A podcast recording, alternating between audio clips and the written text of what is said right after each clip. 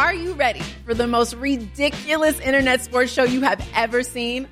Welcome to React, home of the most outrageous and hilarious videos the web has to offer. So join me, Rocky Theus, and my co host, Raiders Pro Bowl defensive end Maxx Crosby, as we invite your favorite athletes, celebrities, influencers, entertainers in for an episode of games, laughs, and of course, the funniest reactions to the wildest web clips out there. Catch Reaxx on YouTube, and that is Reaxx, R E A X X. Don't miss it. This podcast episode is brought to you by Coors Light. These days, everything is go, go, go. It's nonstop hustle all the time. Work, friends, family expect you to be on 24 7. Well, sometimes you just need to reach for a Coors Light because it's made to chill. Coors Light is cold lagered, cold filtered, and cold packaged. It's as crisp and refreshing as the Colorado Rockies. It is literally made to chill. Coors Light is the one I choose when I need to unwind. So when you want to hit reset, reach for the beer that's made to chill. Get Coors Light in the new look delivered straight to your door with Drizzly or Instacart. Celebrate responsibly.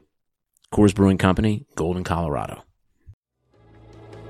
Regressing to the mean since 2015. It's the Hockey PDOcast with your host, Dmitry Filipovich. Welcome to the Hockey PDOcast. My name is Dmitry Filipovich, and uh, joining me is my is my good buddy Bill West. Bill, what's going on, man?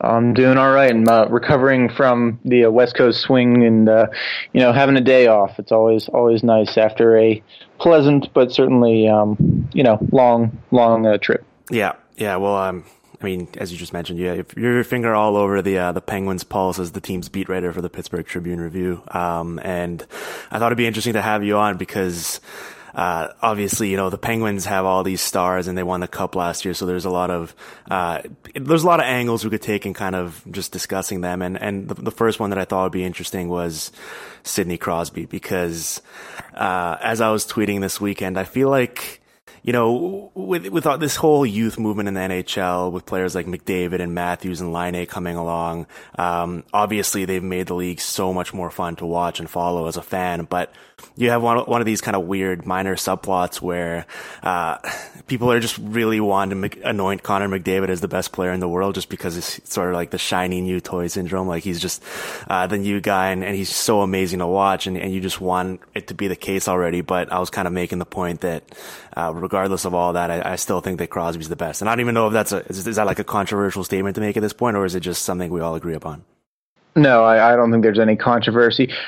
You know, my, my big frustration, and, and this happened last year a little bit, at least from my vantage point, when you, know, you get into Doughty versus Carl Karlsson, or even Shea Weber and and um, you know, PK Subban. We're always trying to define the absolute best mm-hmm. and and you pinpoint you know superiority as if it's something that can be uh, you know quantified and really you know nailed down and you know, this guy is without question superior in every way that's really hard to do and i think with crosby um, you know if you want to compare crosby and mcdavid who of course they'll be going against each other on on tuesday um, I sure don't know when people are listening.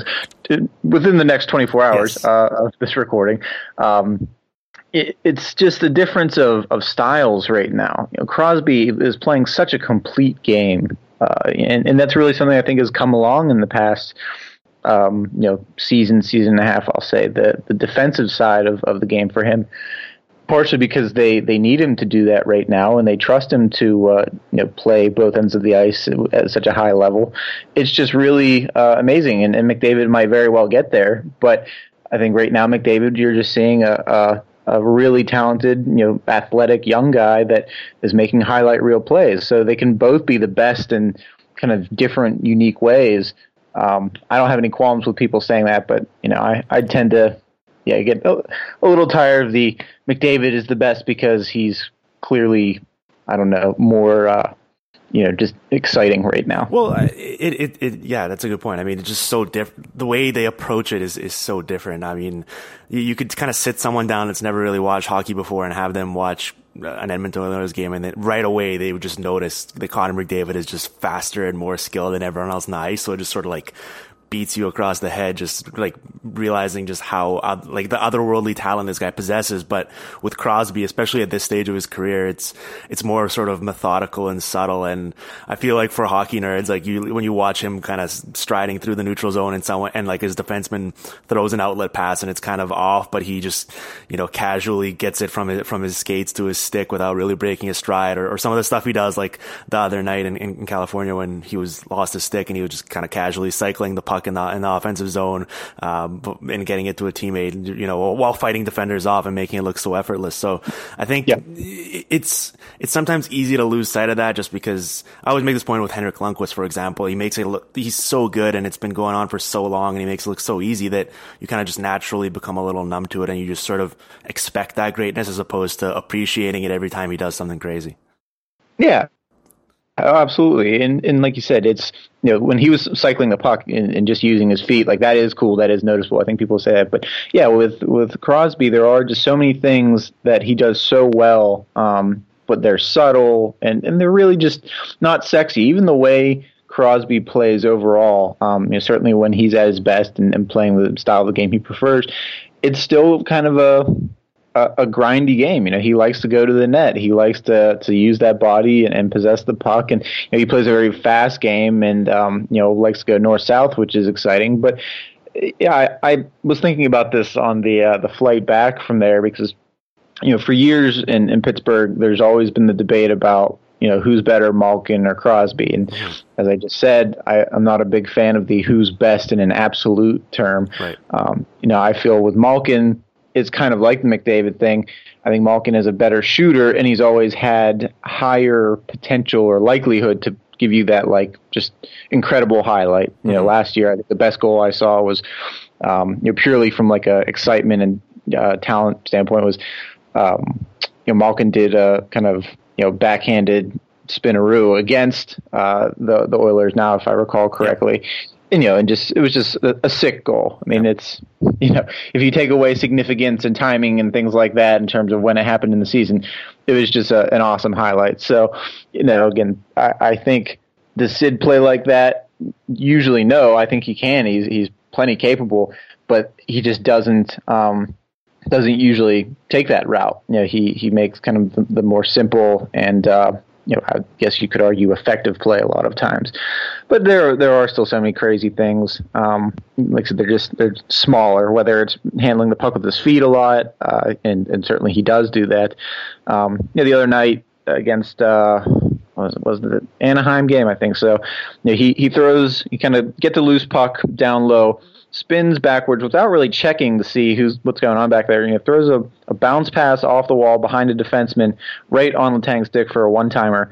And as Letang's taking this one timer, Crosby circles back, goes to the net, gets a rebound, scores. Like it's just it's it's a chess game for him. And yeah, there are just so many other guys that are kind of playing checkers out there. Yeah, yeah. I've always thought that you know, on any given night, Malkin's kind of upside or what he's capable of might be a little bit higher just because he, he is such, he's such a freak. Like there's no one else that can really do some of the stuff that he can at that size, at that skill level. But just like over the 82 game season, chances are that, you know, uh, more, more nights Crosby's going to bring it. And I don't know, like the thing that's fascinating for me with Crosby is I remember there was that one season where he scored 50 goals and it was just like became kind of clear that he, he had decided, I don't know if it was, he set personal goals for himself or what, but he was just just going to shoot more and score more. And uh, so far this year, I mean, obviously he's not going to keep scoring on nearly 40% of the shots he takes, but it has kind of been a little bit obvious that he's been shooting more and, and it's and the goal scoring has been uh, more of his contribution than it has in the past. Do you think that's something that's going to sort of continue, or do you think it just kind of like a six game fluctuation and it'll kind of even out and he'll get back to being more of a playmaker instead? It's certainly an intriguing point to me. That's that's what I wrote about uh, in today's paper. That yeah, his shot rates, whether it's attempts or shots on goal, scoring chances, all that stuff is at career highs. And like you said, it's six games for him, so you know it's it's very uh, vulnerable to uh, fluctuation, and you know could easily regress over the next six games. But if this is something that stabilizes or um, you know comes close to to what it's been lately, yeah, you're going to see Sid score a lot, and, and um, you know, the Penguins aren't going to complain. Uh, especially the other part of the story is Malkin and Phil Kessel, uh, who have had you know 12 games each, so a, a slightly more meaningful sample size, I guess, mm-hmm. aren't shooting much at even strength. Um, you know, they're both kind of at uh, career lows, or at least since they've gone back to you know tracking shot attempts in 2007. So the the Penguins kind of need shooters right now, or certainly high end um, you know talent shooters, because it's fine if Matt Cullen is creating more offense than you know anyone expected, but you right. still don't really think Matt Cullen's going to become a you know a 25 goal scorer anytime soon. Mm-hmm. So uh, they they might need Sid to to do it, and uh, again, Sid just can do anything. You know, when you you talk to teammates, when you talk to opponents, that's always the point they make, and that's really why I guess the if we're going to talk about best and, and things like that with Sid, it's just completeness. Sid can play any style, um, you know, at an elite level, and if that means he has to be a goal scorer for some period of time and and you know really take a lot of shots, I think he's 100% cool with that. Yeah, I mean, Crosby's reached that, you know, really rarefied era of, of pro athlete where if there's ever been a summer where people have kind of nit, been nitpicking something about his game, I remember early in his career, it might have been after his rookie season, when people were like, "Oh, he, he you know, he can't win faceoffs. He's struggling so much at the circle," and then he just like goes into into his lab or whatever in the summer and just reprograms himself and comes back just being really, really good and making a point of being awesome at that one thing people were nitpicking. So I think that you know, I just can't. If, if I was some, if you were asking me like what does Crosby not do well? Like, I honestly couldn't even give you an answer. I, th- I feel like he does everything better than like 95% of the league. Yeah, yeah, yeah. I, I can predict what people would have an issue with is Sidney Crosby isn't enough of a goon. Like I'm sure there are people out there like, well, you know, he doesn't agitate enough, he doesn't fight enough, he doesn't hit enough. You know, it's like uh, the the stuff you don't really want your star doing anyway. But I'm sure there are people out there like, well, yeah, but you look, you know, um, I'm trying to think of a, you know, a more irritating. You know, Brad Marchand, he's irritating. Mm-hmm. So should be more like that. So yes, uh, it's it, it would truly have to get absurd at this point, though. Yes, to to find something that Sidney Crosby doesn't do and do well. All right, enough about Crosby. Ten. I feel like ten minutes worth of us saying that uh, a, a, really good player is really good is uh, not the type of analysis that people came on this podcast for. So let's move on. Uh, the, the, Metro Division is looking like it's going to be uh, an absolute slugfest up at the top. I mean, the Penguins are obviously going to be really good, but then the Capitals, last year's Metro Division champ, are, are, looking as good as ever, and, and and the surging Rangers. And I wanted to talk to you a little bit about uh, team building philosophy here because I can't help but mm-hmm. notice the the parallels between the Penguins and the Rangers Rangers, where uh, it's obviously the Rangers don't have guys like Crosby and Malkin, so they're starting a bit behind the curve. But they're both teams that can roll four lines without much drop off. They play incredibly fast, and they kind of keep their opponents on their heels constantly, and have great goaltending, and it makes up for what some might view as suspect blue lines. Um, I don't know, like have you, have you noticed those parallels? And and and I guess uh, uh, people always discuss it being a copycat league, and I just wonder if you know last year the Rangers were, were kind of embarrassed in the first round by the by the Penguins skating laps around them, and I wonder if they went back this summer and they were like, how can we make sure that never happens again?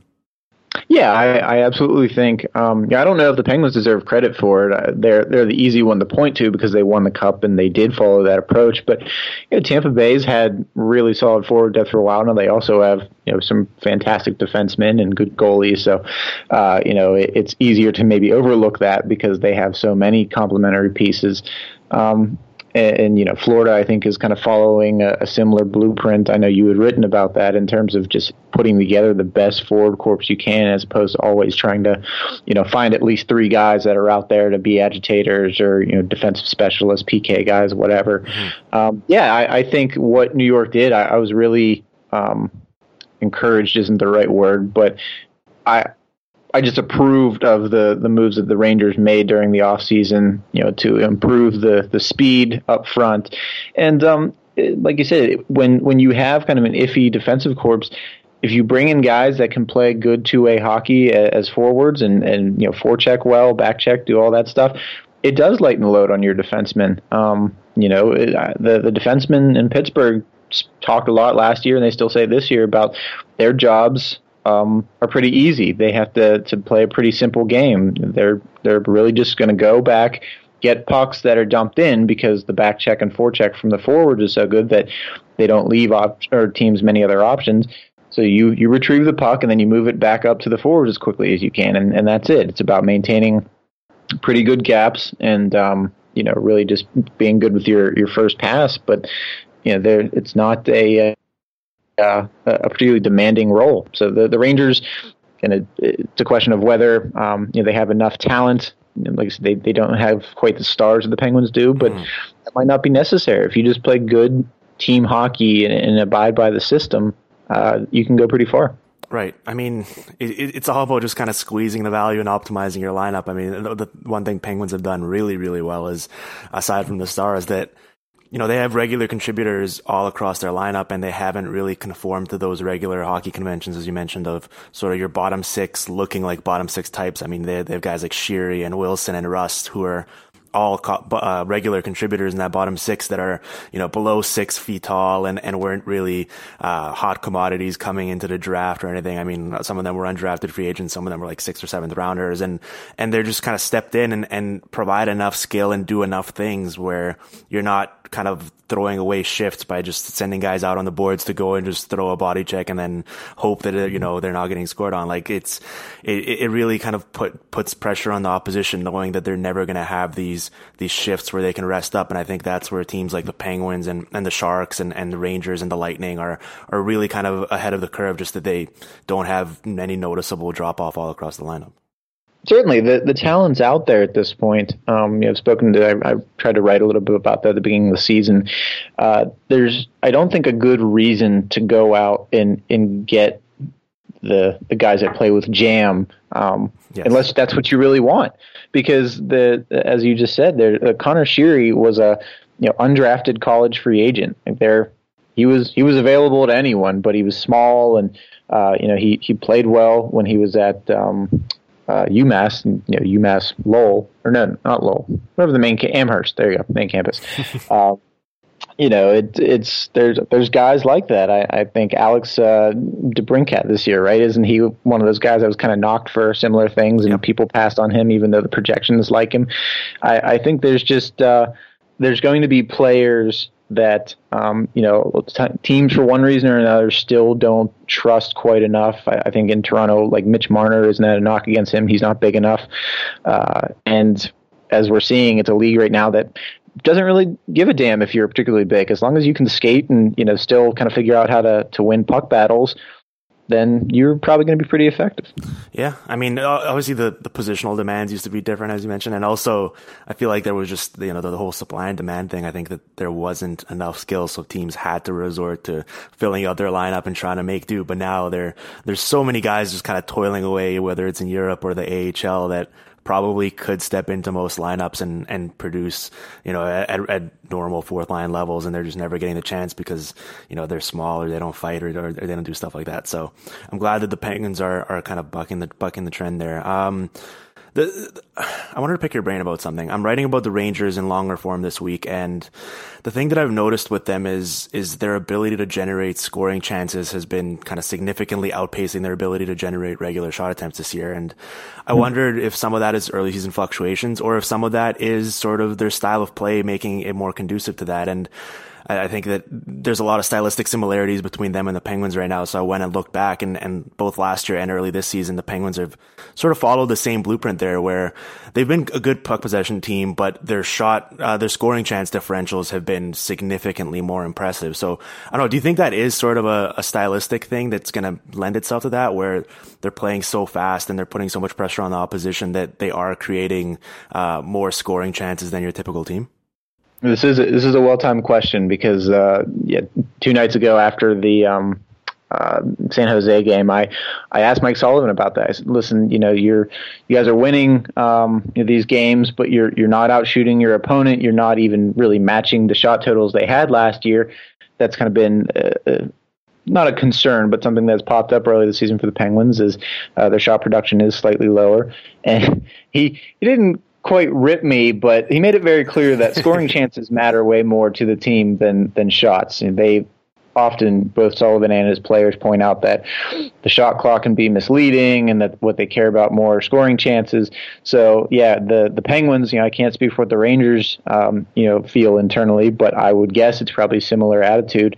That uh, you know, getting those, especially grade A or high grade, whatever the the preferred um, you know lingo is that's that's the the priority. Um, you know, they they know that there are teams out there like the Kings, for example, that you know regularly rank among the the best shot metric teams, but aren't necessarily um, you know wired the same way in terms of getting good looks at the net and getting the slot, things like that. So, yeah, maybe that's I guess the the next big uh, divide, if you want to call it that, in, in, hockey. Now that everyone knows that possession is important, is mm-hmm. Trying to define, um, you know, really what, what proxy for possession or what proxy for effective offense is better, scoring chance versus shot attempts. Uh, but I, I, I agree with you that I think both the Rangers and the Penguins fall on the side of scoring chances is way better. Yeah, I'm a little torn because, like I understand that, you know, not every shot is the same, but I mean, you watch some of these games and, and guys are scoring from such weird angles when you least expect it. And, you know, the puck's bouncing all over the place and, and goalies are, are, are so good these days that chances are if they can, if they can see the shot, they're to probably stop it. So, like th- th- that's why we preach puck possession so much because generally if you keep shooting the puck on net eventually good things will happen but it'd be foolish to say that you know every shot is the is, is the same and every team is gonna you know convert the same number of opportunities because if you have a, a far more skilled team like the penguins do where you're rolling four lines that can all score but you also have the upper echelon uh, finishers in the league chances are you're probably gonna be shooting a higher percentage than uh, than the LA Kings will with with guys like Dustin Brown uh, taking most of those shots shots. So I think that there is going to be a little bit of a divide and a little bit of an argument there, but I, I think it's going to be something worth monitoring as the season goes along. Yeah, you know, Sullivan when he gave me the answer, and, and again, what he he didn't come out and say it explicitly, but the implication was our shot quality is way better this way. And again, that is is still one of the um, you know, hot topics, and probably will always be a hot topic among uh, hockey analytics fans because it, it, just we we don't have a way of um, you know effectively measuring or, or, determining what that means. You know, is uh, we I know just because of some of the work Ryan's you know, Stimson those guys have done, we have a, a, slightly better idea as far as passes across the Royal Road and passes from behind the net, and these lead to, to better opportunities. So, um, you know, we're getting closer to figuring out what it really means to have a a good chance or a quote unquote good shot. But uh, yeah, you know, maybe just still I don't know. You think five years away from from having uh, you know concrete mathematical proof, if that will ever exist, of you know what is uh, the, the proper way to shoot?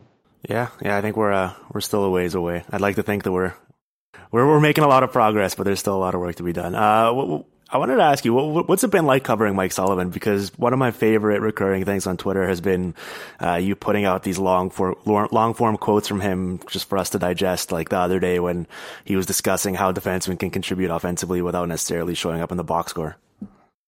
I, I, I do enjoy it. Um, it's become one of the, the best parts of the job. As long as you you eventually accept the fact that Mike Sullivan doesn't really like dealing with the media still. Um, yeah, that that might be easy to, to misinterpret. You know, fans look at that and think, oh, you know, he must be great to cover. And he's great if you enjoy, um, you know, again, what I just call the, the wonk part of hockey. You know, if you are someone like I assume both of us are, uh, that likes to get into the details and really just the uh, the process of the game and trying to you know just understand the subtleties and, and all the little things that you know make um, a player great or a team great or you know systems great, uh, then he's your man. So it's it's not always necessarily witty stuff. Some of it, I'm sure, is boring or dry to uh, people that just want to hear, you know, Sidney Crosby can do anything.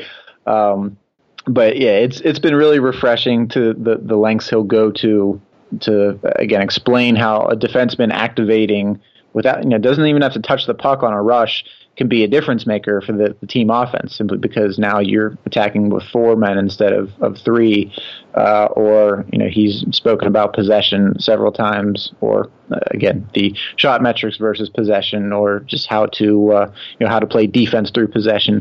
And um, it's all just really just different. Um, you know, I, I can't speak to listening to every other hockey coach in the league, but I've certainly heard a, a you know, good I don't know, dozen or two of them at this point. Yeah. And there just aren't many guys like that. There are, even if they believe it behind the scenes, they don't say it publicly. They would rather just kind of stick to the usual cliches that you hear in hockey. So, um, you know, hopefully more coaches like Mike Sullivan are, are coming. I, I, know a lot more think it behind the scenes. You know, the the conference stuff I've looked at. There are college coaches out there that pay attention and, and think this way. So it's uh, it's encouraging for the future in terms of people who speak about the sport in a really intelligent way. Yeah, well, it's, it's been cool seeing his emergence as sort of a top flight coach in this league because it felt like he'd been around forever as Tortorella's right hand man, and uh, you just naturally assume that you know them working together, you'd think that Sullivan himself would have a similar mindset or approach to the game. But then now you look at it in the big picture, and he's only 48, and that's younger than guys like Bill Peters and, and, and Dave Hakstol is the same age. And, but they, they just forever, whatever reason, we think of those guys as being sort of like, you know, the young new head coaches just because they haven't been around in, in our public eye for as long. But, uh, you know, Sullivan is, is, is one of the best young coaches in the league right now. And he's become a legitimate asset for both the Penguins, but I think also us as hockey fans who just crave, uh, hearing actual sort of thought provoking things as opposed to just those, those hockey cliches, as you mentioned. Yeah, and you know, you mentioned Tortorella, like that. That's what makes me wonder, because they did work together so long. You know, Tortorella doesn't say this stuff publicly, but does he think it behind the scenes? Does he really, uh, you know, kind of understand the game that way? The the way he encourages his team to play, I'm not so sure. Columbus is seemingly getting their act together a little bit this year, but uh, I, it's just again that's kind of the big curiosity for me because you'd have to think if Sullivan and Tortorella work together that long, they have to have sh- some shared philosophies on how to play, right? Like they can't truly be, uh, you know, just like water and oil when it comes to stylistic hockey. Yet they work together for uh, more than a decade. Yeah, the, the, entire time Mike Sullivan was just like, "Oh God, I hate, I hate being here. I disagree with everything this man is saying." Yeah, that that just seems like personal hell. And I just, yeah, Sullivan again. He's a guy that I think likes the the you know what doesn't kill you makes you stronger kind of thing. He's he's big on adversity and learning from it, but that just seems like a cruel thing to do to yourself in terms of your career path. Mm-hmm. Yeah. Um, okay. There's one final thing I want to talk to you about before uh, before I let you go, and uh, up, at least up until now, the the reason why I felt better about Pittsburgh's chances to repeat or at least not fall off after their cup season than I than I typically do uh, the year after a team wins the cup is, is just because of their rare ability to really just bring the entire band back together. I mean, you typically see teams that make long playoff runs. They've either had a lot of you know rentals where they went all in at the trade deadline and they lose all those guys, or or they just lose players because of the numbers game, because of the, the disease of more. You just can't make the money work, and you eventually need to siphon off talent like we've seen in uh in Chicago. But the Penguins, for whatever reason, haven't really necessarily needed to combat yet that, that yet, except for uh, this looming thing on the horizon between uh, Marc Andre Fleury and Matt Murray, where it's pretty clear that you know Murray is going to be the guy. They just gave him that extension, and and Fleury is looking like a pretty obvious uh, a- expansion candidate. Um, well, how do you see this sort of playing out in the net this season? Because there was a lot of talk that Fleury might be traded this summer, but then Rutherford came out and, and, and said that, you know, they don't necessarily feel very confident with giving Murray uh, all of the starts right away at this point of his career. And also, uh, it, it is going to be a condensed schedule because of the World Cup. So they kind of want to even those things out. So how do you see that playing out in that? Yeah, you know, Rutherford, as you said, he kept, he still insists that the goal is to keep both goalies for as long as possible, you know, through the draft. Um, now, whether that's just a little public, uh, you know, maneuvering on his part to to make it sound like they really won't take anything less than a, you know, blowout offer for uh, for Fleury, I don't know. And, and again, the the question with Fleury is he has that no movement clause. So will he waive it, or will the Penguins arrange some sort of dra- or, um, trade so that they the Las Vegas team takes Fleury that way or takes someone else. We we don't know. The Penguins are being very coy with what they want to do, but the the short term in terms of how things do play out this season or over the next few weeks, it's increasingly looking like Matt Murray becomes I guess you would argue the number one starter, um, just because in, in his first two games back he's looked so sharp, and, and the Penguins have played well in front of him. That helps. He hasn't had a game yet where they've just truly uh, left him out to dry, but he just he's another one of those players that makes everything look easy and, and simple and, and really doesn't um, get too flustered doesn't you know ever seem like he's way out of position. It's uh, it's just you know, Mike Sullivan talked last year about Matt Murray has kind of a calming effect on the team. I don't completely buy that uh, you know whether it's Matt Murray or anyone else. I, I don't think one player's demeanor, unless it's maybe Sidney Crosby, can have that much impact. But uh, maybe maybe Matt Murray is on that echelon when it comes to uh, you know how he carries himself. So I think Marc Andre Fleury has to be at least a little bit better and and yeah maybe prove that he is in that same um, you know echelon because you know his his career aside and he's certainly been a valuable part of the the franchise for a decade more than a decade but in his past few performances he's looking looking a little shaky. And I, I think on the aging curve um, you know it's it's not hard to imagine that that just is, is bound to happen sooner than later. Uh, so I, I think Matt Murray if things if you see a couple more starts of each of them playing the way they have recently, Matt Murray becomes your your guy, and Marc Andre Fleury will play more than you know I, I, would say a true backup, maybe a 60-40 split, something like that. But I, I when we came into the season, me and, and my fellow beat writer Jonathan Bombulie, we debated uh, how we thought it would play out, and we thought it would start. Fleury 60, Murray 40. The Murray injury complicated matters a little bit, but um, once Murray came back, we still thought that might be the case, and I, I think maybe that switch where Murray becomes your your priority uh, is going to happen much sooner than than we had guessed. Yeah, yeah, I think it's pretty clear from just the organization's perspective. They they probably want Matt Murray to, to play well enough to seize that role, right? I mean, it just makes sense for, for where the franchise is headed and, and, and the commitment they made to him financially. But I, I wonder what the market is for a guy like Fleury because he is aging and he is making a, a nice, you know, 5.75 on, on, on the cap is definitely nothing to sneeze at. And, and there will be other options for a team like Vegas, whether it's like Jimmy Howard or, or I don't know, you know, uh, Ben Bishop type. So there are going to be some very, you know, highly thought of goalies available with, with high price tags. And I wonder, uh, if they'll be able to really get anything for Fleury at this point and whether, uh, it's an asset that's kind of been depreciating and, and they've just been sitting on it.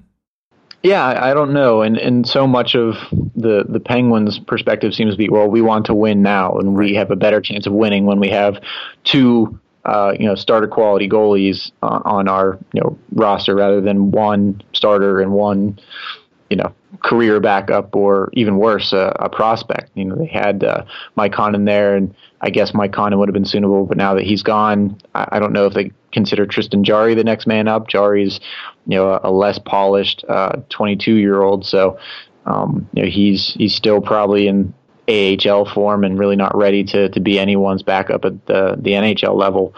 So you know in the Penguins' mind, I don't know. Do they see the the reward if they win another cup as worth, you know, basically giving Fleury away for for nothing or for you know a really marginal trade?